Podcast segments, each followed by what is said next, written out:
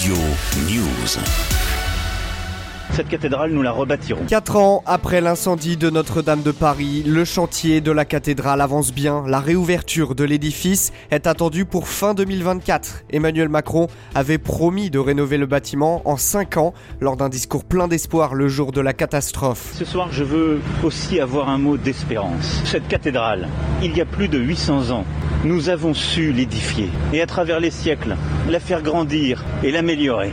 Cette cathédrale, nous la rebâtirons, tous ensemble. Le chantier est donc dans les temps et a franchi une étape importante et symbolique avec la pose du tabouret, pièce majeure de la reconstruction. La structure en chêne de cinquante tonnes sur laquelle va reposer la future flèche de la cathédrale a été amenée dans la nuit de dimanche à lundi dernier depuis l'atelier Le Bras Frère de Briey en Meurthe-et-Moselle. Il prendra appui sur les quatre piliers de Notre-Dame. Dans un tweet samedi, la ministre de la Culture Rima Abdoul-Malak a félicité les charpentiers pour cet exploit. Elle s'est d'ailleurs rendue sur place accompagnée de la première dame et du président Emmanuel Macron. Il a d'ailleurs adressé sa fierté auprès des ouvriers présents sur place. Le cap qu'on avait ouvert était un peu tendu il y a quatre ans, quand on a dit il faut le faire en cinq ans. Vous êtes tous en train de le faire.